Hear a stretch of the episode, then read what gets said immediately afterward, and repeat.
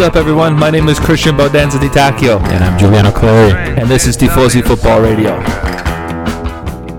Thanks for joining us today, everybody. Today is Tuesday, September the 29th, and we got a lot to talk about. We have uh, some midweek uh, matches, three midweek matches coming up tomorrow, uh, with uh, big match day three happening on the weekend with some great games. But uh, first, we want to talk about uh, this past weekend, some incredible games. Wouldn't you say, Giuliano? Yes, lots of incredible games, incredible results. The fixtures were really exciting. Um, but I think we're going to start with uh, Atalanta. Yeah, let's Atalanta let's jump right in. Uh, so uh, first game uh, going over this past week uh, weekend match day two. Uh, let's start with uh, Torino and Atalanta. What did you think? Wow, Atalanta. That's all I got to say. Seriously, they're for real. Haven't missed a beat since last uh, season. They're for real. They're absolutely for real. These guys, um, totally dominated that Torino game. They just they didn't. I know they conceded two goals, but uh, they just looked so solid and they were serious and they knew they had to pick up that win. And uh, all the credit to them. They dominated that game. Sorry, Salvatore Sirigu, you had uh, your work cut out for you. And uh, you know, really sorry for this Torino team. That's a lot better than uh, their record shows. But uh, Atalanta, fantastic squad. Yeah, Gasperini got his tactics right. Knew what Marco Giampaolo was going to bring to the to the table in that game, and he just simply had his team outplay them. They countered their uh, possession game, pressed high up the pitch, clogged up the middle, stole the ball. They made quite a few mistakes, uh, Torino on the ball, and their passing, and that midfield of Marten de Roon, Freuler, and uh, Papu Gomez always falling into the half spaces getting in between the midfield and the defense, he was able to pick up the ball, run at the defense, and he caused so much trouble. Papu Gomez put in a man of the match performance, looked unreal. So now you see why he's getting called up for Argentina. And not much else to say about them. They played phenomenal. Maybe what we can say about Atalanta is their defense still has a few holes in them. Yeah, still They- a few gaps. Yeah, Belotti did really well to finish his two chances. he did. But if Atalanta does have a weakness, it is that defense. Toloi looked uh, asleep on some of the goals. Caldara didn't look too good. So maybe that's a bit of a weakness. What do you think? Yeah, I think so. I think that's where their that's where their weakness is, and uh, well, you know, Atalanta is uh, they're an attacking team.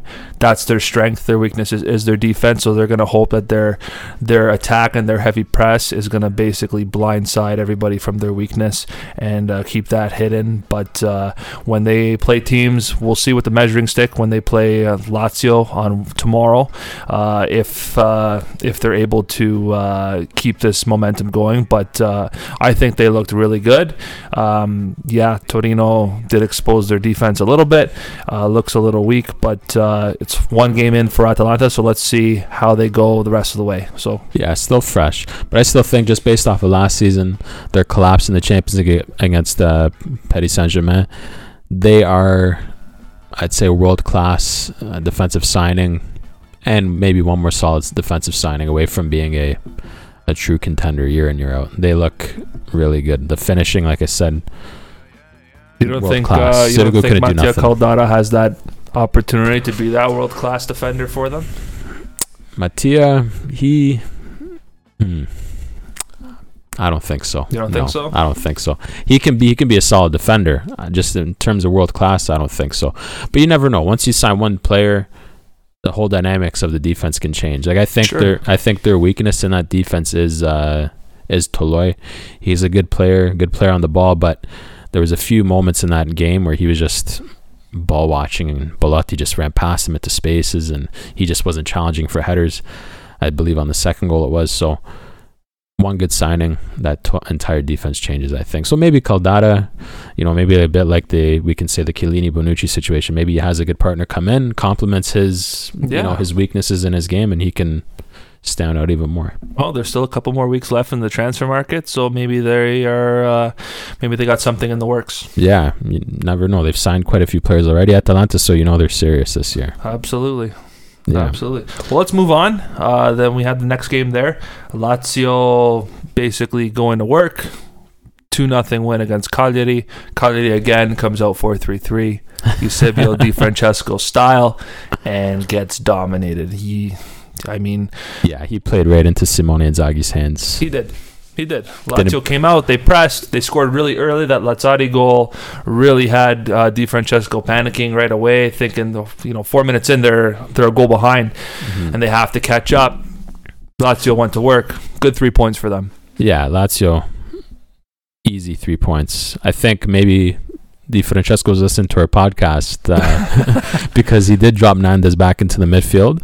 I just noticed the biggest problem with his Cagliari team is that midfield and the defense are not in sync. They're The- not in sync at all. No. They're not in sync at all. But you know, all the credit to to uh, Alessio Cragno putting in uh, putting in a great performance, stopping five of seven shots. So Still early in Serie A, hands down the best goalie right now. Hands, hands down. down. hands down. He's been keeping Cagliari in these games. He's been doing really well. yeah, Yeah. absolutely. I wasn't I wasn't too impressed with uh, Lykogiannis as a left back. He kind of had a rough game. Uh, he completely ball watching on the first goal. Lazzari just snuck behind him. He didn't even look over his shoulder. Nothing. Was totally unaware. And Lazzari just snuck behind him, got in front, boom, tapped the ball in.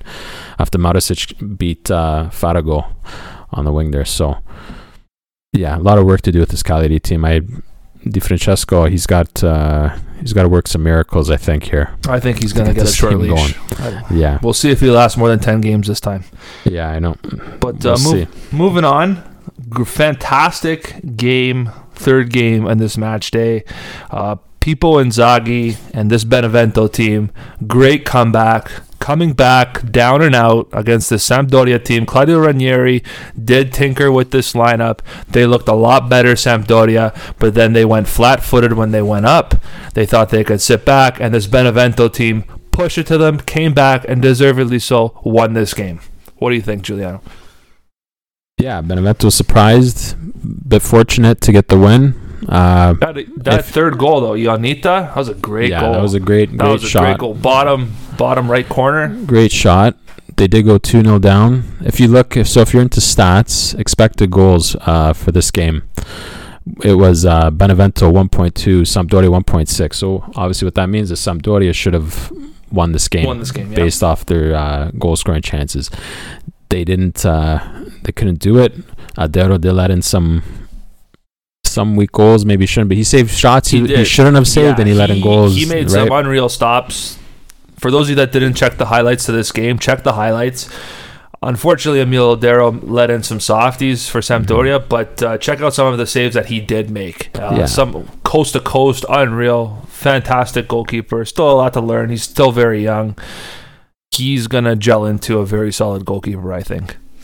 Yeah, if there's one player I have to pick up, pick on on this uh, Sampdoria team, who started in their last game against Juve, and he's having a bit of a rough season so far. Is Lorenzo Tonelli? He's been at fault. I feel for what was the score of that Juve game? It was three nothing, right? 3-0, so he's been yeah. at fault. I'd say for at least four goals they've conceded so far. Just ball watching, doesn't know where he is. He's really got to step up because he's supposed to be one of the veterans in that Sampdoria team, and he's not having a good ride right now at all.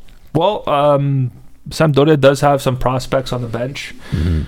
Um, and uh, you know maybe it's time for Ranieri to give them a shot at center back and give Tonelli a rest. Two games now, you know, faltered in both those games, so it's time like to big mistakes, yeah. big mistakes. and they're not big even- mistakes. So all led to goals. His mistakes too. change it up. Have to. And yeah, Benevento. That last goal was a nice goal. I think Adoro, Audero maybe should have saved it, but he didn't. So regardless, Benevento got that win. Huge win. Big statement to uh, get their Serie A campaign off. Now they got a huge challenge uh, tomorrow against Inter. We'll see what they can do.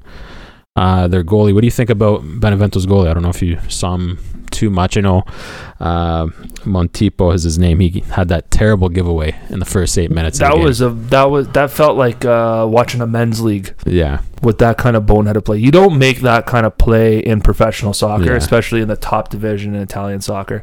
We all make mistakes, but that one was a really big mistake. And when you're Benevento, you don't want to make mistakes like that, especially when you're fighting for survival in this in this season. We all know what Benevento's goal is for this season. It's to stay in Serie A. So do not make those mistakes. He played okay the rest of the way. Benevento got the win. That's what's more important. Yeah, and that's the big difference between the second and the first division, Serie B and Serie A. The defi- the difference is the best of the best, they capitalize on mistakes. You make a mistake, you are going to get crucified for it. That's the way it works in uh, the top level. Any top level. The players are faster, they're smarter, they anticipate way better Yeah. than, you know, I mean, we'll we'll get into that a little bit more um, when we go over Sassuolo and Spezia. But uh, the coach there, Italiano for Spezia, said we realized real quick how different the quality is in Serie A compared to Serie B. Just to Mm. touch on that. yeah, and how and also how nice was it to see uh, Caldirola come back? Yeah, It's been a while since he's it has been, been a while. He had a little stint in Germany, right? Not a little stint. He was in With, Germany uh, for a while. For with Werder Bremen. Werder Bremen, yeah. Yeah. he was with Werder Bremen. But did he start at Sampdoria again? Uh, I don't remember. I don't remember. I didn't follow Luca, him. yeah. Once he went to Germany, I, I, he kind of fell off the radar Yeah. for me. But uh, he was supposed to be one of those big players that he never was. kind of worked out, and now he's scored two goals. Yeah. He's uh, good on him. second in the Capocannoniere I think so he's uh, I think he's found his he's found his spot. And when you're playing side by side with Kamil Glik, who's a who's a veteran, knows Serie A really well with his years at Torino. Good on them. I mean, Yeah. it's a good pairing. It is a really good pairing right now. Let's see if this center, if the if this pair of Glik and Caldirola can hold up for the rest of the season. So great Yes. first game for them. The big test is tomorrow against Inter. So let's see what happens. exactly. So yeah, well, let's move on to Inter now. Let's move on. That was uh Probably the game, I would uh, say the most exciting game, I think. I, I would say goals scored and everything. I would say I would say. I mean, before you dig into Inter. this a little, before you dig into this a little, Yes, because I know we're gonna really go into uh, we're really gonna go into this game. I just got this to say about this game. I watched it from start to finish. It was a fantastic game, back and forth. Inter more so fortunate to get the win, but they did deserve the win, is what I'll say. But Beppe Iachini basically came out. We all knew Fiorentina was going to play the counterattack because that's the Beppe Iachini way. And Antonio Conte came out, said he was going to play the press. So it was it was what everybody expected. I don't think anybody expected it to be this high and for Fiorentina to capitalize three times. I think you got a problem in goal with Handanovic. I think you really need to look at replacing him in the next year or so because he did look slow in some of those counterattacks. And uh, if you're Inter, it's Scudetto or bust for you. And you really need to shore up that goalkeeping spot. And even the defense looked a little sloppy. Credit. It is their first game of the season, but uh, they really need to uh, they really need to get this you know on lockdown because it's Scudetto or bust for these guys. So Yes, that's what I'm scared about with Inter. The defense. I don't know what's going on. We had the best defense Serie A last year, and we already shipped in three goals first game. I know it's a it's a better Firenze team than last year. Firenze always has Inter's number the last few seasons. they were good goals. Like They were good goals. Kouame, Castrovilli, that Chiesa goal too. yeah, yeah. Perfect counterattack. perfect counterattack. And they that's what Conte said. He knew Fiorentina their whole game plan was clog up the middle, counterattack. Wait for Inter to make a mistake and take advantage of this defense. This uh, Conte I don't know what happened with this defense selection. I guess it's all we had, but my big question is why get rid of Godin? I know he's around 34 35, but the guy brings invaluable experience experience in this team He does. We were running D'Ambrosio as a right center back. I like D'Ambrosio. I don't think he's uh, a center back, though. I think he's No. more of a right sided player. Oh, he scored you that winner. He did score the winner, but that's what he does. That's what I love about D'Ambrosio. He scores big goals. And for those of you that think that Danilo D'Ambrosio doesn't deserve to be in the Italian national team, you see what he does when he comes on. What a He's a clutch maker. player. He's a he needs player. to be that right back. I think he deserves that. but he right has to play. But he has to play in the right position, Mhm. not as a center back. They had uh, beside him Bastoni, Yep. and then they had our newest signing, one of our newest signing, Kolarov, as his left center back. To be honest, I was not happy with this defense. the f- The very first goal I th- was the Kouame goal.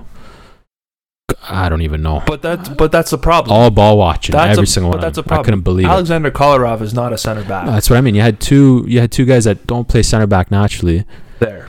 and Conte goes throw them together in a attacking team Yeah. against sorry against a counter attacking team, and Three minutes in, they concede a goal. Bastoni was ball watching. Kolarov was caught between two guys. D'Ambrosio was in no man's land. Like if this is how we're going to go forward with the defense, and they're also contemplating selling Skriniar. I know Ausilio Right. came out and said they weren't going to sell him, but Was where there's smoke, there's fire. he's- Tottenham is looking, but I just think uh, it was such a big mistake that they sold Godin. I think I believe they should have kept him, but whatever. This is a defense going forward for now. We need De Vrij and Skriniar to stay healthy this you need them to stay healthy, and I know he's on the way out. Andrea Ranocchia could have added. Could have been a nice piece yeah, to Ranocchia, in yeah, right. Ranocchia is gone An too. experienced veteran. He was on the bench for this game. He was, yes, but he has one foot out the door to That's Genoa, true. right? It's true. It's true. Uh, what I want to say about Fiorentina is, Chiesa, please don't leave because you finally found your position, Hundred percent. which is that right-sided midfielder. Percent. You're not a forward, Nope. Okay? So get it out of your head. You're not. You're not a uh, goal scorer who's going to dribble and shoot and score. You're going to be on the end of passes, running towards the net. That's that's who you are. So please stay at Fiorentina. Don't go to Juve. Don't do it. Stay here. Develop. You else you're gonna rot. at Juve. exactly. Own that right side, that right side of midfield because he played phenomenal. He did. He Rid- played a great game. Ribery too just destroyed that entire left side. He uh, turned D'Ambrosio inside out a few times. That's why I don't think D'Ambrosio is not a good one-on-one defender. No. Uh, that's my problem with No. him being there. But credit to those two, they played unbelievable in this game. Uh, another thing I would like to say in the midfield, I noticed uh, just reading messages and stuff. People were talking about the inter midfield that started the game weren't that great. Honestly, that wasn't my perspective. I thought they played pretty good. I just think it was a very creative uh, midfield with Eriksen, Barella, and uh, the third one. Why is my my brain not working right now? The third midfield. Brozovic. Yeah, Brozovic was in the uh, the trio in the midfield. Three very creative players. Barella, Great player. I can't. This guy is the real deal. He's he's the real deal. He's the future of Italy. Fantastic. That guy needs to play all the time. Eriksen, I thought was pretty good. The problem was with Eriksen and Brozovic, no one was able to get on their passes. And you saw when those changes were made when Hakimi came on, the Oh, difference between him and. Ashley Young on that right side. What a difference. Hakimi's always looking for the ball in space, and that's how he was able to get. And that's what I mentioned in the last podcast. Him versus Biraghi, he would destroy Biraghi. And when he came on, he ran Biraghi. He did. Biraghi was pinned right back in his end. He beat him one point, crossed the ball right across the Lukaku Yeah. goal, and just like that, Hakimi was And- a standout player. These changes that Conte made, they really shored up that midfield. I mean, Arturo, we got to see Arturo Vidal come on. Arturo, Alexis Sanchez was involved in both goals. Yep. Sensi, Radja Nainggolan. Yeah, Sensi made a difference. That's where you got to give Conte credit. The those subs were They were crucial. Yeah, They were, that's what won you the game. Yeah, Nainggolan didn't do much, but yeah, Vidal won a couple balls in the middle. Sensi was involved, and Alexis Sanchez got the assist on both of the uh, the last two goals. Inter was lucky, but they didn't play great. But I love seeing that uh, Grinta that they put in there. They didn't give up. They played Yeah. to the last second, and that's what's going to win you titles. That is what's going to win you titles. You know, thinking they're down and out and coming through. So, you know, good on them. Big win. yes, they just they just need to. They had this problem last season. They cannot hold the lead for the life of them. They can't. has to end. They have to start sorting out this defense. I don't know what Conte has to do. This team has to stop conceding when they're in the lead. Yeah. And just one thing I want to touch on in this game, Yes. going to the goalkeepers. Bartolome Dragowski, four saves on seven shots. Yeah. And uh, Samir Handanovic, one save on four shots. Yeah, Handanovic, yeah, you mentioned him earlier. Handanovic, it is time to go. It is time to go. He's still a great goalkeeper, It's time to go. but it's time for that change. And uh we need to sign somebody. Maybe Cragno. we don't know. well, I think Cragno's looking for a way out. So But yeah, I think Handanovic, yeah, one or two more years he has left on his contract, I believe. I think it's two. two years. He is your captain. He is the captain. I feel like he's a silent captain. I don't know, obviously, Handanovic personally, but Got the band on, makes him harder to. yeah. I'll, I I like Handanovic. He came at Inter in a very hard moment, Handanovic, and He did. you got to give him credit for keeping Inter He did. floating. You know, All credit to them. yeah. Big game Big coming win. up tomorrow. So before we cancel this game, so before we move on to the next game, I mean, what did you think about uh, What did you think about Chiesa versus Perisic on that left uh, side? I loved I loved Chiesa in that role that he played. Mhm. He played fantastic, up and down the flank, cut in. Typical Federico Chiesa, but it worked. And his defense too. It worked. It he really beat, did. Yeah, he beat Perisic to the ball two or three times Yeah. on the defensive end. He's a hard working player. He he's a hard worker. Not incredibly gifted in skill set, I would say, on the ball. No fancy moves. He just works hard. He puts in his time. And I think he's going to be a lot better in the very in the very near future if he keeps this up. Yeah. I'm a big Federico Chiesa fan. I, I know I said in the first podcast I, I love him. I think he's raw right now, but he's these kind of games is what gets you that experience is what takes you to the next level and I think this guy is going to be that guy that goes to the next level. But to reiterate what Giuliano said, don't go to Juventus. Don't be Bernardeschi because we all saw what happened when Bernardeschi went to Juve. from Firenze. For, from Firenze, promising talent at, Fi- and he's very similar to Chiesa too. very similar. So Chiesa, stay where you are. That's Learn- all I got to exactly. say about Learn that. Learn from the past. Don't go to Juve. Don't do it. You found your position. Stick it out. Hundred percent. All right, let's move on. Let's move on to uh, Spezia and Sassuolo. Sassuolo. I really feel for Ciccio Caputo here. Poor guy. Scored scored three goals that were all disallowed because he was in the offside position, but then he finally nets a goal that counts. So technically, he scored four goals in the game. Three of them disallowed, unfortunately. and got an assist. And he got an assist. This Sassuolo, I don't think we need to talk much about this game because Sassuolo dominated them from start to finish. Juric played great. just gonna say- ripped apart that that first goal.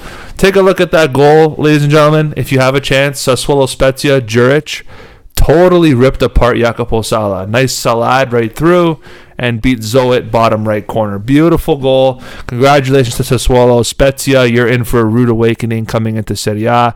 Italiano himself said we learned really quick in this game alone the gulf in talent between Serie B and Serie A. They are going to struggle. Spezia is going to struggle. Bottom of the table. A big fat 20th place for them.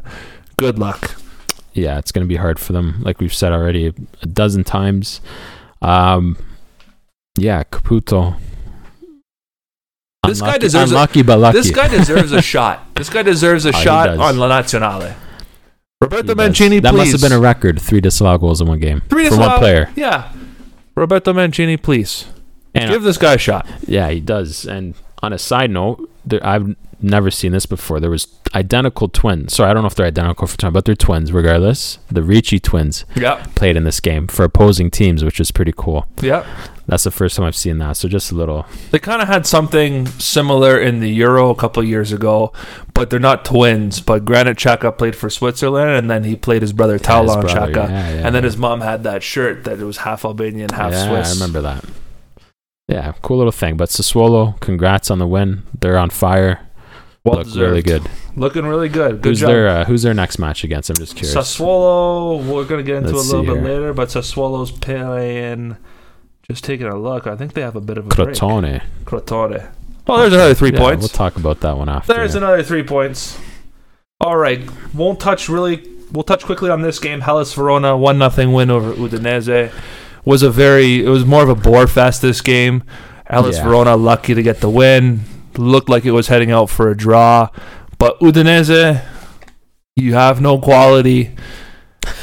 I'm sorry, you don't. I mean, I Just know there's De Paul. That's about it. there's De Paul. They brought in Pereira back from Watford, but uh, Trost Ekong just went to from Udinese to Watford. yeah, All these some guys are doing, they're just was a swapping between their two clubs. Exactly. Troost-Ekong was a starter last year, so now you're Yeah. getting rid of a starting defender. It's very strange what's happening at, at Udine. It's like they're giving up on this squad. I think so. I think so. I think the Pozzo family's got all their money into Watford, getting Watford back to the Premier League because the Premier League, at the end of the day, everybody, more money. There's more money in that. So Udinese is kind of an afterthought, and that's why these protests are happening in Udine, where the fans are saying this: the Pozzo family hasn't. Or they don't care about Udinese. I wouldn't say they don't care about Udinese because Udinese is such a historical club, but Udinese, unfortunately, is the is an afterthought when you compare them to Watford and how much revenue you can make. You can make more revenue with Watford than you can with Udinese, which is the sad thing. And uh, this is going to really hurt Udinese. I don't think the Pozzo family is going to really care about this Udinese team until Udinese gets relegated. I really, that's what it feels like with Yeah, this team. that's that's the goal. Don't get relegated this year. Um, just a quick couple notes I want to make on this game. Yeah, it was uneventful. Verona look solid. They don't look amazing going forward. They don't look. Uh, they look solid in the back. Yeah, solid goalkeeper Silvestri. They're just a solid team. Solid team. Not exciting. Ivan Juric is doing a good job. I just want to congratulate uh, uh, Favilli for his first Serie A goal. Hmm. Uh, so that's his first ever Serie A goal, and you know, congratulations. I think Hellas Verona is two and zero now, 2 with a oh. bit of an asterisk there. With the- right? That's a big asterisk right there. Big asterisk. But uh, but I'm sure, congratulations, yeah, as the season goes, they're sitting second right now on the table. But as the season goes, we'll see them. They'll regress. They'll be Yeah, a mid-table regress. team. They'll be a mid-table team. All right, let's move on to this big thrashing of Big Napoli thrashing. Genoa. Genoa brought right back down to earth where I thought they would be.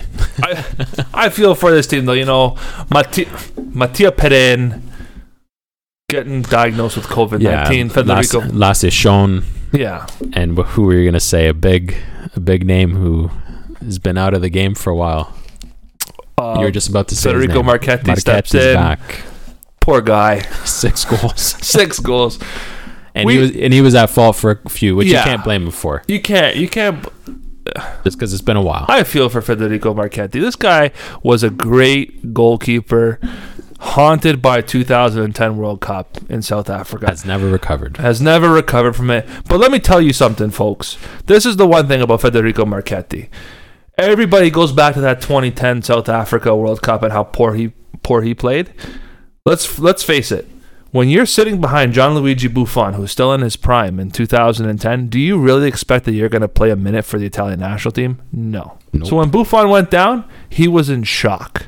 This guy was a great goalkeeper. He had a pretty solid career. Now he's in the tail end of his career. Poor guy gets eaten alive by Napoli. But credit to Napoli. We said this before. Napoli have arguably the best attacking trident in the Serie A. This Napoli team is for real. And Koulibaly's going nowhere. This team is for real. And the measuring stick comes in their next game. Unfortunately, it looks like Insigne is not going to be able to make that game. So that's Yeah. a huge blow to Napoli. But this Gennaro Gattuso team is running really well. Osimhen's been amazing. Osimhen's been fantastic. I don't think he hasn't scored yet, but his movement off the ball, his he's It's just great. he's a player where the center backs have to worry. You don't Yeah. worry about him; he's going to score. So he takes these two center Oh. backs out of the game, and it gives Insigne, Mertens, and Lozano all the space. Yeah, Chucky Lozano. Two goals. Great game, Chucky. Great game. Mertens a goal, two assists. How about Lorenzo Insigne though, eh? Lorenzo, this yeah, he played He- solid this game. He looks solid. Zielinski, Zelensky, way to go, Piotr. He played really well. goal assist. So they look They, look, really good. And I think Meret was in net for this game too. Meret was in so they shot. So Gattuso, credit to you for shuffling, shuffling Yeah. the teams, keeping both your goalkeepers warm. Because as a goalkeeper, you know that every time you go out for a few games and you get thrown back in, it's really hard. So credit to you, Gattuso, for keeping both your goalkeepers warm. Yeah, and Elmas came on too. He had a really good game. Elmas came on with the the goal. Yep. But yeah, Genoa. Sorry, not to take it away from Napoli, but Genoa, they just Rolando Maran, this team, I just don't see it for them. I still think they're going to get relegated. Lerager, their midfielder, he missed a huge opportunity in the. I think the opening 20 minutes, he just shanked with his left foot, completely missed the ball. Well, maybe that's why they're going to be bringing And Balotelli then, in. and then he had a giveaway. I know they they just look they look pretty bad. The defense looks a mess. These guys run around with their heads chopped off. They do. They do. Can't can't mark, can't defend one on one. Yeah. I would disagree with you, and I don't think that they're going to be relegated this year.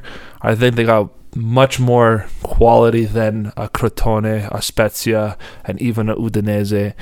So, but we'll see what happens. It's still very early in the season. Big loss for them. Big win for Napoli. Congratulations. Let's move on to the next game. Won't talk too much about it. We knew this was going to happen, whether you have Zlatan or you don't have Zlatan. AC Milan winning 2 nothing against Crotone. Crotone just looks so flat footed. They really do. They look like they don't belong in the Serie A. And uh, Milan just went to work. 2 nothing. See you later. Thanks for the three points. Exactly. Easy victory. Maybe a bit of controversy on the first goal. I know Rebic, it didn't matter in the end. They would have won regardless. But to me, I think Rebic hand had a handball on that Yeah. outside and it wasn't given. And then he was fouled in the box with the penalty. But regardless, like I said, I don't think it would have mattered. Milan would have just put it into second gear and they would have smashed Crotone anyway. They never had to get out of first gear in this game. No. Uh, Diaz, I believe, got his first goal for in Serie A too.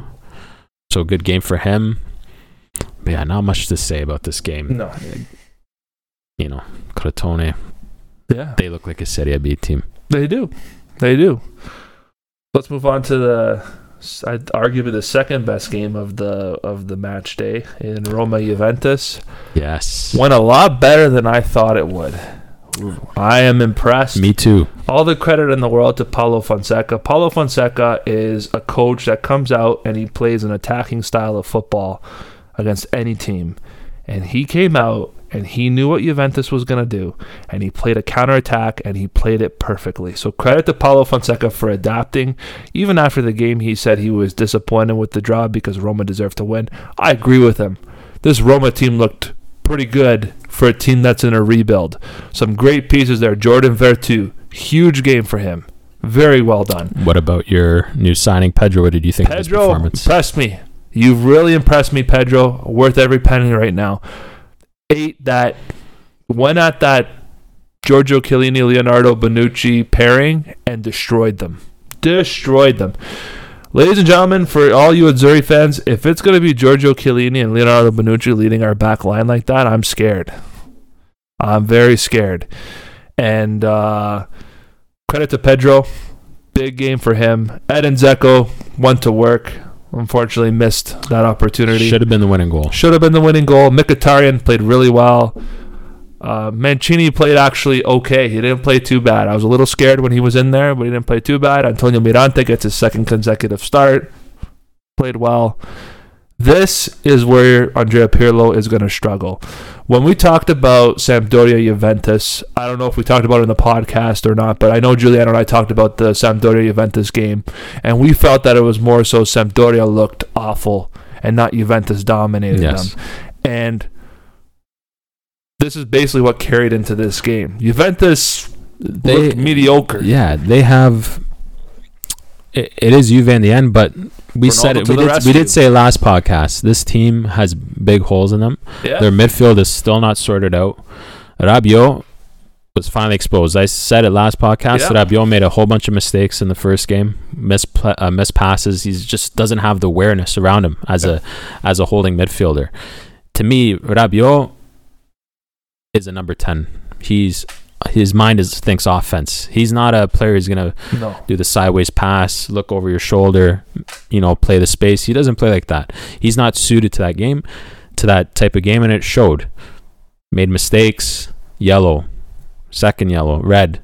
He left such a big space between the midfield and the and the defense. He did. and that's where Mkhitaryan and Pedro were Just able to run. And yeah, they went at them. and Chiellini Bonucci are not used to players running at them. no. You know, Chiellini, what what makes Chiellini a great defender is he's amazing at reading the ball. So anything from the playing from the a long ball across the defense, he's able to read it. He'll run to the spot, beat his defender, uh, beat his attacker to the ball, win it. But he's not used to uh, week in week out players running at him, and Yeah. it showed. He kind of looked lost. He just He. Chiellini's first instinct was run back, run back, run back. Yeah. And Bonucci, you know, Mkhitaryan was smart enough. Okay, Chiellini's running back. Let me run up Bonucci. And Yeah. Bonucci's positioning horrendous. He shows the path for Mkhitaryan to take. You know, turns him inside out. And he should have scored Mkhitaryan, but Bonucci and the defense just looked a, a mess. They They, looked- Pirlo has a yeah. lot of work there. Pirlo's got a lot of work to do. This Juventus This is the Ronaldo. This is the Ronaldo team. This should just be called Yeah. FC Ronaldo Yeah. right now. You know, all the credit in the world to, to Cristiano Ronaldo. Got them the draw. Scored a rocket header. That was an awesome. header yeah, beautiful scored. header. I just um, on that second goal was it was a beautiful goal. I just had a, a bit of beef with Peres on that goal. He, Yeah. uh, Bruno I don't know what he- I don't even know why Bruno Peres came on. I don't know. You. You, if you look at the goal, Ronaldo, he's standing in an offside position, which is smart because your winger is staying onside. The pass is made, but Ronaldo staying in an offside position already has three, four yards on the defenders. Exactly. He has body position and everything. Peres is looking across the line, can see that Ronaldo's in an offside position, and he can see where the cross of the Yeah. ball, his position is. He doesn't have the mindset to get in front of Ronaldo, you know, block his run. Nothing. He just lets him go in, do his jump. It's like Peres, wake up. you know, you're winning the game. That's the difference between, you know, a victory and the tie right there. Absolutely. So, you know, come on. And he was a sub. He's fresh. He should. He should. He shouldn't be fatigued to not uh, see that. Exactly. He should be able to pick that up. we'll that was the the- only thing I'd say about yeah. that second goal. but it was a beautiful goal we're, still. We're learning. We're learning. We're in rebuild. That's our excuse. We got the draw against Juventus. G- Good for Roma. You guys proved me wrong. So thank you very yeah, much. Yeah, Jordan Veretout, surprising two goals. Yeah. Congratulations. What did you think of Szczesny on the penalty? Uh I Should- know he I know he felt he should have stopped it. He should've. could you He saw should've. his you saw his just his reaction. He just he felt he should have stopped it. Oh and, well. and were you happy with uh, Kumbula's debut? Kumbula played okay. Yeah. played solid. I'm still a lot to. He's got to learn the system. He's got a lot to learn, a lot to study. He's got to go into Fonseca's ways. It's gonna take, I think, 10, 10 games, 10, 15 games to get it, to get the actual measuring Yeah. stick on this Marash Kumbula kid. I think he's gonna be a star. And and what about uh, just one more thing before we leave this game? What about Juve's newest signing up top, Oh, Alvaro Morata, that guy was nobody, Invisible? invisible. I'll give him One the game. benefit of the doubt. One game, he just got there. He's learning the Pirlo system, but Pirlo's got to learn. Yeah, He's got a lot to learn. Pirlo. he does. He does. It's going to be interesting to see what Pirlo, how Pirlo is, and you know, it's interesting to see how. Uh, it's interesting to see how much of a leash Juventus is going to give Andrea Pirlo with this Juve squad because this Juve squad is built f- is used to success. So if they experience no success or they're going in a bad direction, how soon do you cut the tie on this guy? I know. You give him a chance. I, they, they say, oh, Serie A doesn't matter. Serie A doesn't matter. We won nine Serie A titles. But you know what? It matters. Serie A matters. I don't care if you won it 20 times. You always want to win Serie A. Yeah, Bayern Munich always wins the Bundesliga, but they don't. It's not that they don't care about the Bundesliga. They know how important it is to win it. So if they got to win it 20 years in a row, they're going to do that. Juve is the same way. So we'll move on to the next game. Let's move on to the next game. Bologna 4 1 thrashing of Parma. Parma just looked flat footed in this game. Luigi Sepe. Luigi. What's going on, Luigi? Luigi. Poor guy. I but- know. This Bologna team's good. They are good, this Bologna team. They are pretty good. So I will give them all the credit in this game. They're a lot better than people think they are. High mid table team. Parma looks like they're going to be a bottom mid table team. Just enough to survive relegation and avoid it. So Yeah. good for Bologna. Yeah. Fabio Liva- uh, Liverani was expecting this with this team. Mid table, going to be a bit of a struggle since uh, you have a new system, new philosophy. Bologna, the big difference in this game was they had a Soriano on their team. He played unreal. This is his. This is his team. It is I think his this is the most goals he's scored against is Parma in his career. Yeah. He uh, two Great midfield. goals. Great midfield. Mhm. Another guy to look at for this Italian midfield. Even though we're in the golden generation. Yes. Still another one to think about. But like we said, first podcast, Skorupski made a huge mistake on the on the own goal, on the only goal Parma Do. I look surprised? no, I don't look surprised. We knew this was going to happen. We, t- we we gave him away for a bag of balls. this guy's not a goalkeeper. Go play in Serie B or Serie C. but yeah, Bologna looked good. Skov Olsen, promising uh, young prospect Andreas Skov Olsen scored a, a nice goal, and Rodrigo Palacio, my goodness, what a shot! Yeah. Left foot, He must have listened to the. He must have listened to what you said about him Yeah. because he had a bone to pick. It sounded like he. He's That was a guy that looked possessed the second he came on that field. He's angry with me. Congratulations, Bologna, four-one win. Let's move on to the midweek games, and then we'll dive into uh, the match day three games. So the midweek games are we got three games on tap To round up round one, to round up round one. Udinese Spezia relegation dogfight in my books. I think you might want to, if you're in Canada, you might want to stay in bed, take Uh, a nap. I, I don't know what time the game is, but it's going to be a snooze fest, I think, this game. This game will be a snooze fest. I think a draw. Very, very, very lucky if Udinese wins this game, but you can I can't give the edge to Spezia on this. That's, yeah. They're a mess. They're just yeah, they're just not good enough. They have they have one goal, four against. Udinese has zero goals, one goal against. We'll see. It's going to be a very low goal scoring game. If you're lucky to get a goal, it's only going to be one, I think. Udinese should win. Rodrigo De Paul should be the difference maker. He should have enough quality alone Oh, to Rodrigo uh, win this Paul, game. Kevin Lasagna.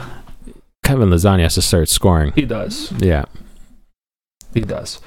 But enough about Udinese Spezia. yeah, nothing exciting there. No. Nothing. Here's the exciting. exciting game for you: Inter Benevento. Inter Benevento. this better be three points for Inter. This, is you got to win these games. You got to Oh, win these the- games. these are the games. But Inter, in all fairness, Conte was winning these games. The games, well, after the break, they struggled. They did. But before the break, Inter's biggest problem was they couldn't beat the teams that were better than them. Like they lost two, twice against Juve. Yep. And, uh, you know, that's the league. That's the difference right there. But Inter do need to win these games. They should win this game. Should win this game. Benevento's Benev- happy with that. Th- with that They're comeback. happy They're with happy that. with the three points. They were a bit lucky to get that win. I'm just curious to see what uh, Conte does because his big uh, post game interview, his biggest thing was the balance of this team is it's off. Yeah. You know, he had too many guys trying to get into the box, trying to score goals. They forgot about their defensive duties. So I'm curious to see what balance he's going to try and strike now with this team Absolutely. because the pieces are there. This team has all the quality in the world. They just need to get it sorted out, sort that defense out ASAP because Inter has a very, very tough schedule uh, coming up. I believe they play Lazio, Napoli, I think, too, and the Milan derby coming up That's pretty uh, busy. in the next month and a half, something like that. So they need to get their defense sorted out. This could be their season, you know, right here in the next couple months. So I hope Benevento's a bit of a litmus test for them, and we'll see what they do. I Yeah. think Nainggolan is out Nainggolan's out. out for this game uh, with a sore throat. But yeah, I expect uh, I expect an Inter win. I hope Yeah. I hope that I Lukaku and Lautaro they Get didn't together. Yeah, I hope they they get into form because they didn't play good. I This know. will be the game to get into form. Yeah, this will be the game. They didn't play good. I know Lautaro scored that beautiful goal, but he, they did nothing before that. No. Lukaku scored two. That he, you know, he did nothing all game. Yeah. The only thing I'll give him credit is they didn't put their heads down. They hustled. Both of them really hustled, even though they were struggling to link up. They didn't stop running, and that was the difference in that Firenze game. So hopefully they can start working their combinations and get a big victory here. I hope they don't. They shouldn't even concede a goal. No, they shouldn't. They This should should, be a this they should, be an Inter should be a big one. Should be. So this takes place 12 o'clock tomorrow, same time as Udinese Spezia. So you don't have to sleep in. You can just Yeah, watch so Inter afternoon. Benevento. There you go. I think they did that on purpose because they knew that Probably, yeah. Spezia is going to be a snooze fest. Probably. Let's move And, on that, and to probably because look at the next game Yeah. after. this game. Whoo! Everybody's got to watch this game. Lazio Atalanta. This is going to be a scorcher. Yeah. What do you tell me? What do you think about this game? Wow. This is going to be a high scoring game. I think it's going to be high scoring. Any game with Atalanta's high scoring. yeah. these days. Well, I I know. I think it's going to be like another 4-3 4-3 game.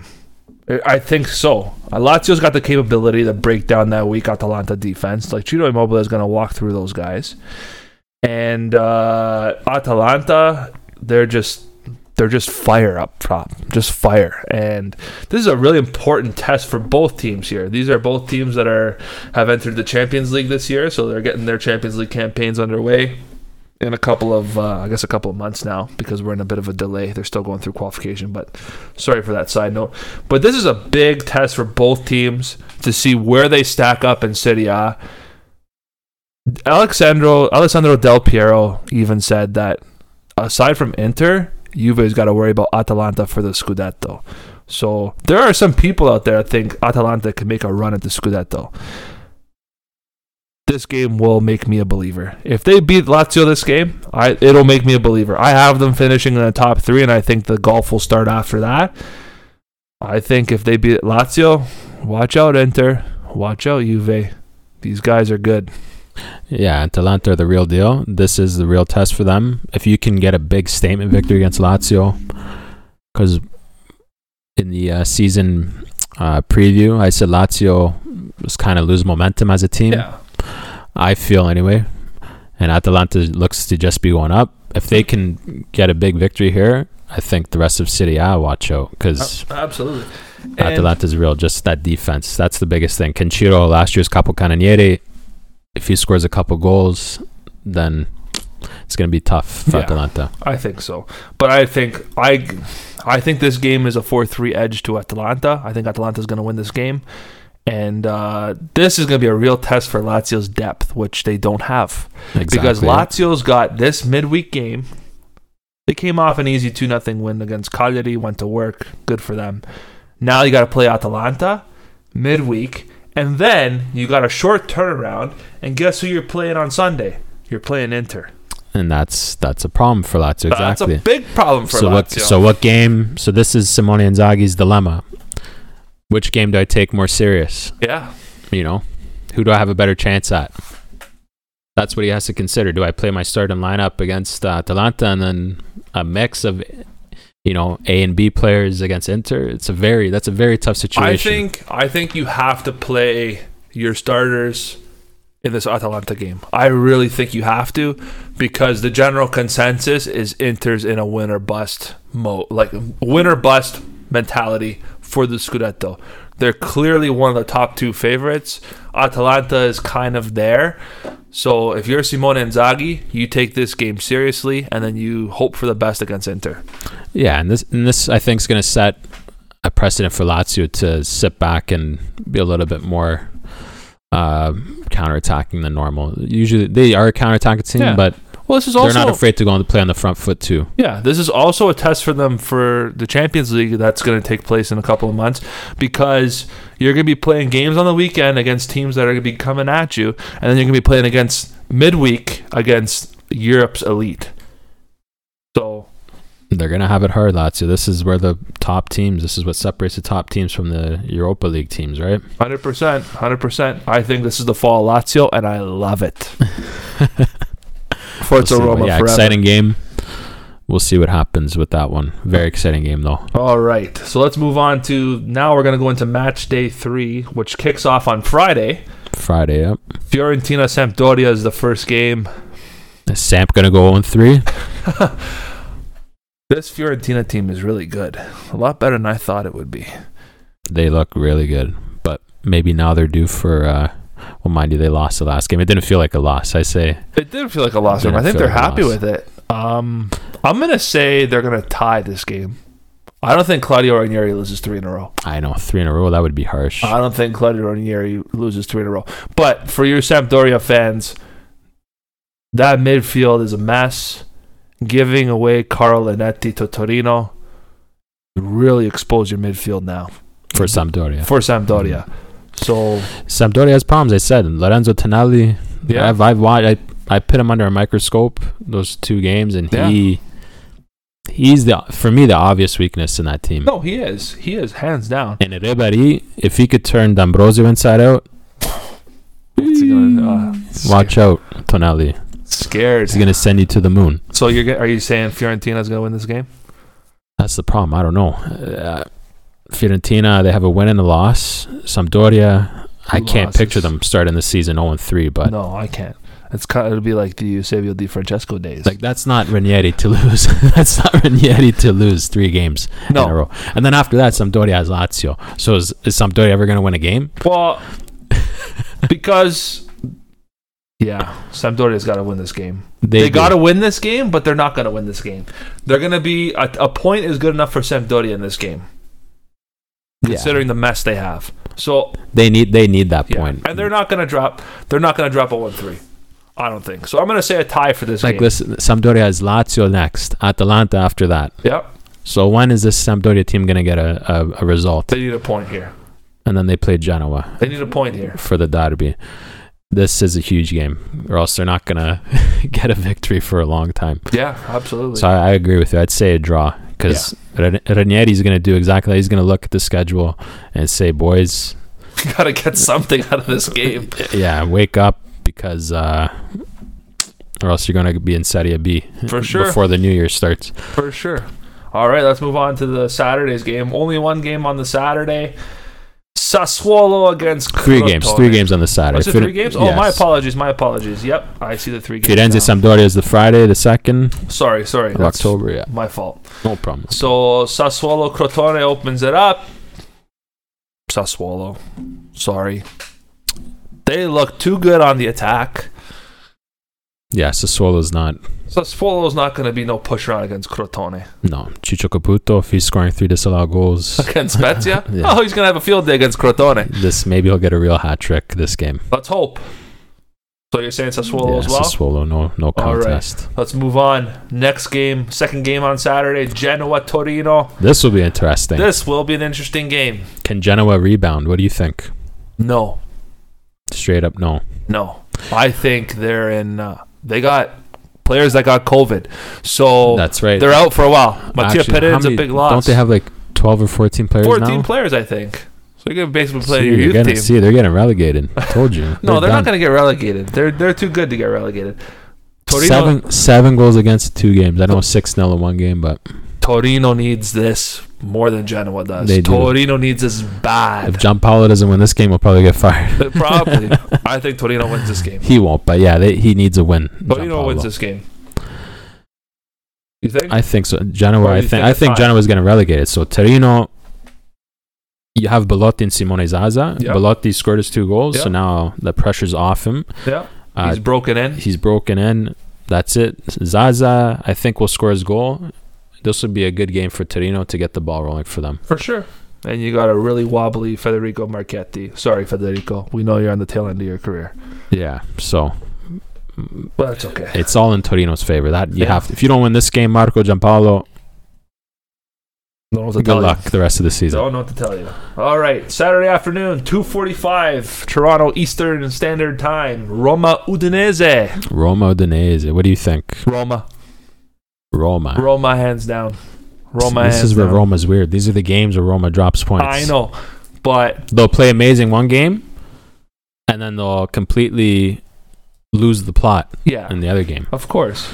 That's where it's so hard to predict with Roma. Roma. knows they need these points. They screwed it up against Hellas Verona. They got the tie. Grateful for that against Juventus. They need this three points against Udinese. This Udinese team does not look good. But you got to remember, this Udinese team was the leading uh, team for clean sheets last season, so they are good defensively still. I think Edin Dzeko's got to rip them apart. You You got know? Pedro. You got Pedro. You got Mkhitaryan. I'm not worried about this game. Roma wins this game two nothing. Ah, I don't know. It's hard to say. If you look back, not too long ago, So what are you saying? the last game, Udinese won two nothing. So what are you saying? Udinese won two nothing in their last game, but Roma had a red. And the game before that, Roma smashed them four nothing. So what are you saying? Are you saying they're gonna tie? Are you saying they're gonna win? Are you saying they're gonna lose? Depends on who's that who's in that starting lineup for Roma, but they they have to carry that momentum. I think from Juve. Jekyll's back. You Let's give it see- to Roma. Let's give it to Okay, Roma. we'll give it to Roma. Make you happy here, so you don't throw the mic in my head. It's okay. It's okay. But Roma should win. They better win Roma better win this game. That takes place. for our reputations here. yeah, exactly. All right. So Sunday, first game, six thirty in the morning. Atalanta Cagliari. Atalanta. Oh, Atalanta. Eusebio, you're gonna get eaten alive if you play four three three. But when you come out in a four three three formation, I'm not gonna be surprised. So Zeb- Atalanta. yeah, Zebio's gonna try and bring the game to Atalanta like uh, a like a madman, and he's gonna pay the price. Yep. Atalanta hands down. Yeah. Now we're getting serious. Lazio Inter. Oof. So this the midweek games are going to play a big factor here. They are going to play a big factor, but Inter, so Inter and Lazio are both playing tomorrow, which is Mhm. good. Yes. But Inter's got a much Inter has more depth, and a much easier game. much easier game. They have more pieces, more dynamic players on the team. Lazio has always been hard for Inter. The big thing here is that defense. I don't know if De Vrij and Skriniar are going to be. Uh, De Vrij should be available. I don't know what Skriniar is, what's going on with him. But both teams play that three-five-two. Yeah. Inter has better players in every position. I want to see Hakimi start. If Hakimi starts, he will. he- I think he'll beat anybody in this Yeah. league.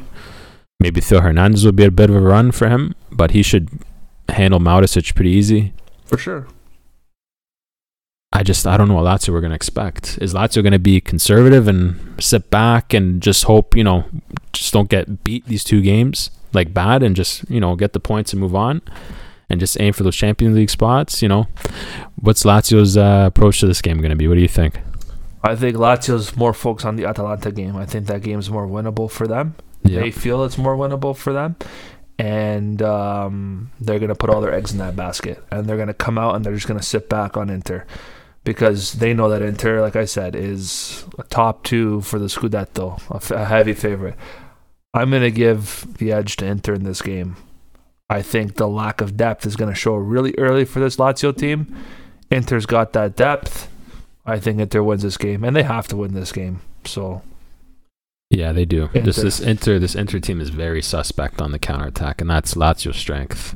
it is. That's Lazio. That's the only part that scares me, and I don't think Inter can deal with the long balls, uh, like the long ball being played by Cherby. I don't. I think they're gonna struggle Inter against Lazio. I don't think it's going to be a blowout. I think it's going to be like a one nothing, two to one game. It's going to be a one goal that makes a difference here.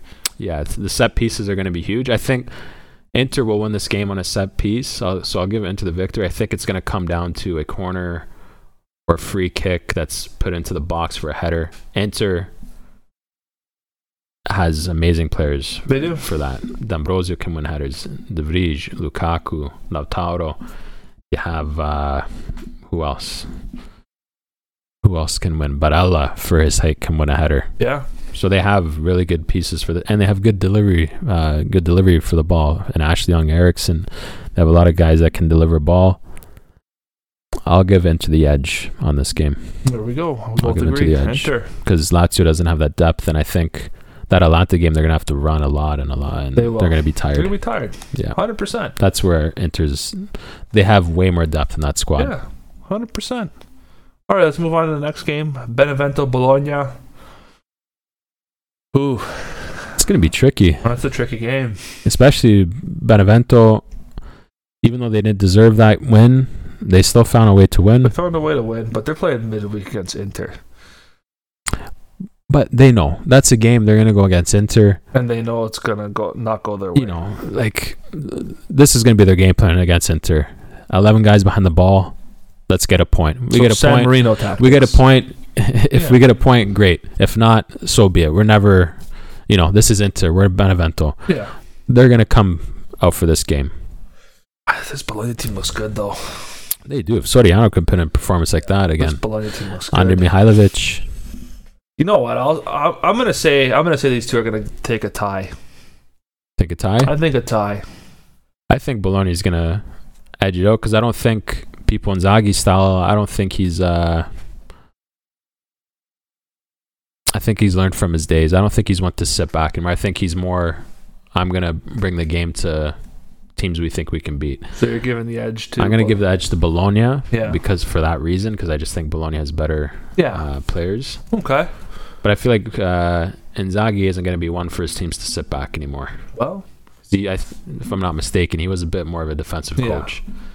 And uh, just based off that game against Sampdoria, you know, they can see the two goals, and it's like, screw this. What do we got to lose? Let's go out, Tack. play, hammer these guys, give them problems, and look at that. Yeah. So we'll see. Well, let's see. Bologna for me. Bologna, you Bologna for Giuliano, tie for me. Parma, Hellas, Verona. Parma, Hellas Verona. Another tricky one. It's going to be another. Well, let's see what our boy Luigi does in net. Luigi. Bruno Alves is center back. That's a problem for Parma. Hellas Verona, they're a solid team, but like you said, they nobody really stands out. No, they they have some nice players. They have uh, Antonin. His name is what's his uh, last name? I can't remember his last name, but I remember his first name. Antonin. He's the number seven, long blonde hair, plays Yep. behind the striker. He's a solid player for them. For Hellas Verona, and a player who's actually impressed me a lot for Hellas Verona is Faraoni. Oh, Or Faraone, yeah. He he's really uh, stepped up. He was an inter youth product. That's why I have a little bit of interest in him. He's he looks like a real top talent, Yeah. Well, let's see what and happens. he he could be the difference in this game. So you're gonna say Hellas Verona in this game? For this game, I'm gonna give yeah Hellas Verona the the advantage. I just think Juric has more of a grasp on his team still. Liverani, he was uh, telling the new owners, listen, Krause, the new owners, I need new players, which he's right. This team is a counter-attacking team They are. under D'Aversa. That's how that team is built. He doesn't have the players to play his style yet. So it's a bit of like, why are you playing your possession style when you don't have the players? Yeah. So he is a bit f- at fault for that. Because you could see Gervinho in the last game. He, Yeah. you know, the system was just a bit of a mess. Yeah. Because he's a counterattack player. He just doesn't fit in Liverani's uh, vision. So therefore, I give Parma still a work in, in progress. So I'll give Hellas uh, Okay. Hellas the edge here. Hellas So they're gonna start. They're gonna start three and zero. Hellas. They're gonna be first in City. Yeah. We'll see. We'll see. I got them. I got them. I, I'm gonna play a little more reserved. I think they're gonna come out with a draw. I think Parma's gonna be happy with a point. A lot of draws this weekend. Then, I think so. I think so. Just because I don't know. It's and there hasn't been a lot of draws, no, yeah. No, listen, which isn't only- typical of City. Yeah, I know, We're only two two weeks in. but still, Now, like, do we really need to talk about this one? Milan Spezia.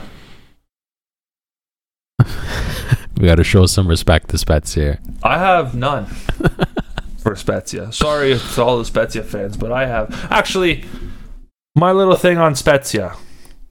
I have there is a player that we do follow. For those of you that don't know, for all you Canadian fans out there, there's a goalkeeper plays through the Spezia youth system. I think he born in Montreal, uh, moved over to Europe when he was 13 or 14 years old. Axel Desjardins. He's 20, 21 years old, youth product for the Canadian national team. Uh, John Herdman has just got wind of this guy. Apparently, the the the scouting report is he's got Manuel Neuer esque reflexes.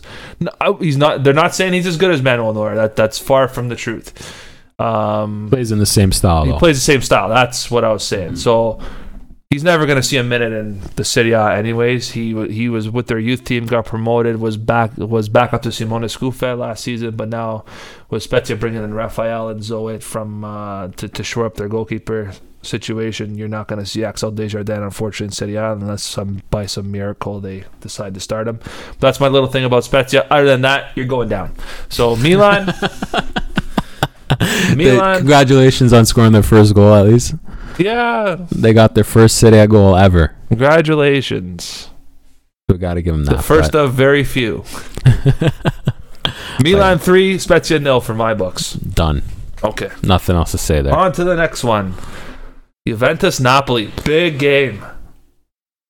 big, big game. Big, big game. This is where Napoli can really see where they line up in terms of top four, possibly very, very faint Scudetto hopes. Yeah, if Juve, if they slip up here, they could, you know, have a bit of a. They're going to be behind now in the title so. race. I think this Napoli team's a lot better You than know, the Roma team. it is. There's a big And- difference between being on top of the table and always chasing. It's a big psychological difference, and this will give Napoli the. The edge. This will put them in first if they win this game It will. with uh, Milan and Verona. The, no, we'll see. The one problem here, though, is you're missing your main guy in Lorenzo Insigne for this game. How bad does this hurt Napoli?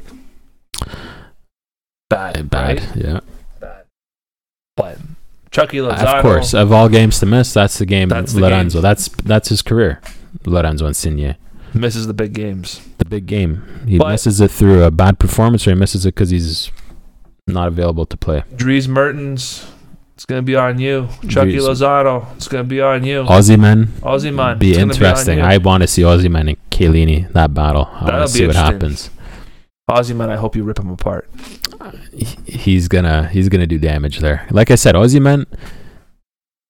The beautiful thing about him is you have to pick him up because if you Yeah. don't pick him up, he's gonna destroy you Yeah. in that. So you have to at least commit one to two defenders. Now, if it's gonna be Bonucci or Chiellini that have to pick him up, you're gonna have Lozano and Mertens to deal with on top of that, and they play in the spaces in between the midfield and defense, in between the wing backs and the center backs. That's the positions they pick up, which uh, which we call the half spaces. Yeah.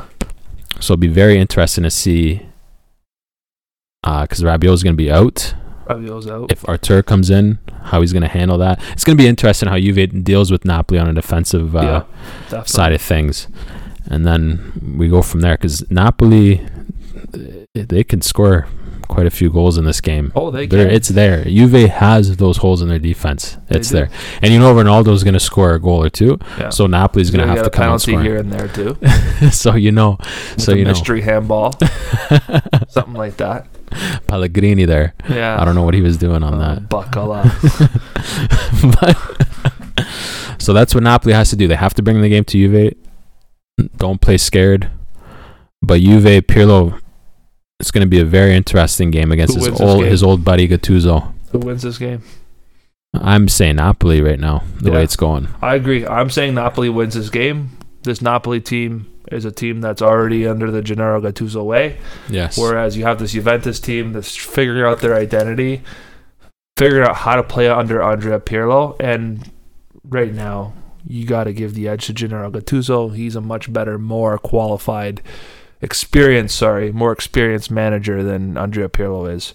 He's been in these games before with AC Milan, Napoli last year.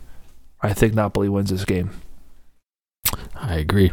Not you, Pirlo still has uh, a The, lot the headlines to are going to be "What's wrong with Juve?" Yeah. is is he going to start feeling the heat? Oh, for sure, for sure. This Napoli team, they're they are. I think they're too good. They're way too good. That attack is just off the charts.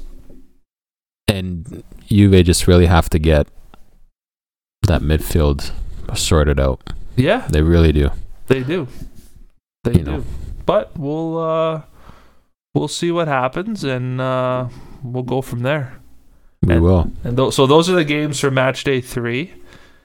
Be very interesting to see what happens. Um, is there any rumblings coming out of Italy that you want to talk about? Any transfer rumors? No, nothing. Uh, seems like Italy's quieted down a bit on the transfer Yeah. front. Yeah, the one thing for for Roma is we have the Arek Milik The uh, saga there. debacle. The saga has now closed. Roma is rumored to get Borja Mayoral on a on a loan from Real Madrid, who will be the understudy to Edin Dzeko, 23 years old. Real Madrid prodigy was Real- supposed to be. Was supposed to be. Still a lot of time for him. Yeah, He's only tons of time. 23 years old. So hey, that, that would be a great signing for us. We'll take it because we we we definitely need a backup striker, big time. yes, big Roma. time. Roma showed the big difference between their first game and their second game. What a difference a number season. nine What a makes, difference eh? a number nine makes for them. What a difference. And it's important. You need you need a number nine in that Roma team to give players like Mkhitaryan and Pedro For sure. space to run into. They need a reference point up top. It- Absolutely. It's a big it's a big thing for a team like that. Absolutely. Long gone are the days of uh, false nines and Francesco Totti's. Those days are gone. They are. They are. So know.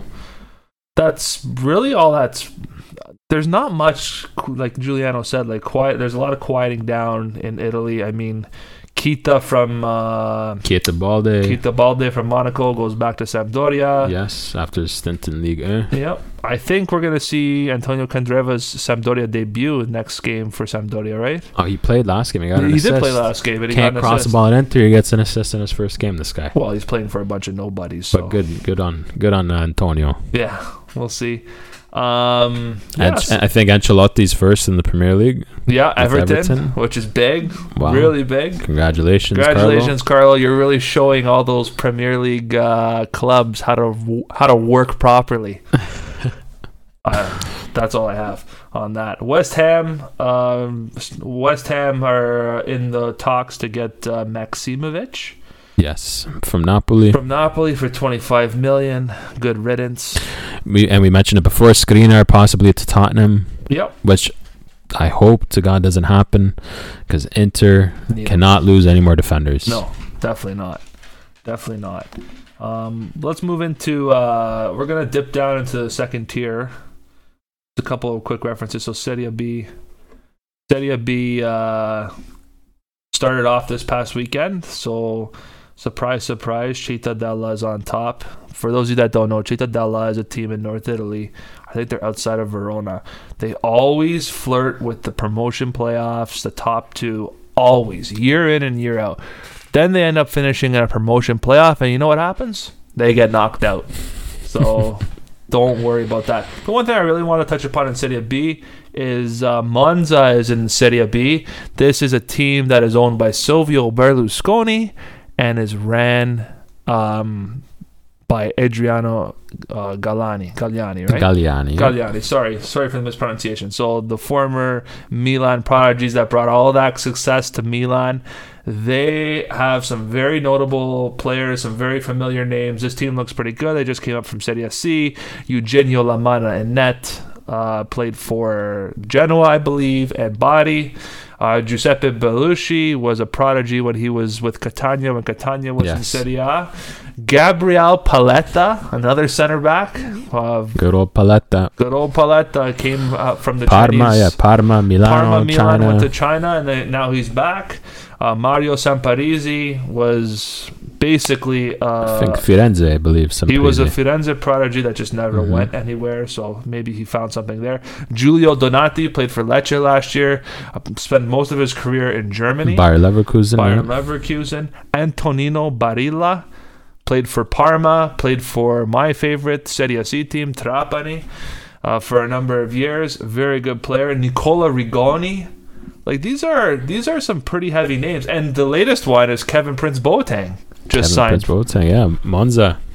Watch out for this team. This team might get promoted. And they are, of course, managed by the wonderful Cristian Brocchi. Great manager. Another former Milan player. It's, it'll be interesting. A new team in Lombardy to compete. Absolutely. Who knows? Maybe, maybe they'll come through. Absolutely, and it's like it's we've Giuliano and I have talked about this several times. Serie C teams when they come up, they have to make the next step right away, or else they're going to fall apart. Exactly. So if you get promoted One-two from Serie C to punch. Serie B, you got to make that next season to Serie A, or else you're going to run into trouble. Just That- gets harder and harder. It does.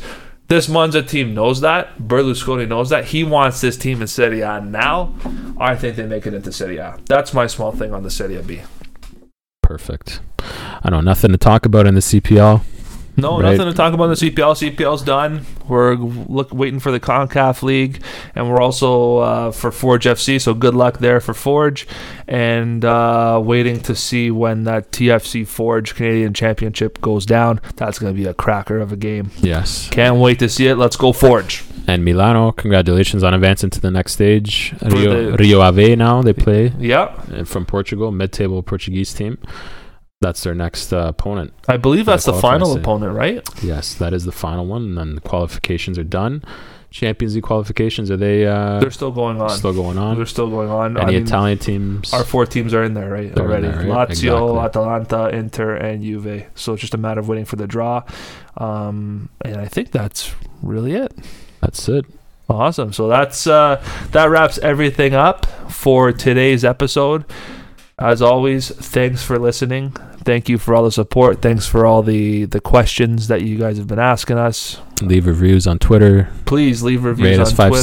stars. Rate us five stars on Apple Podcast, on Google Podcast, Spotify.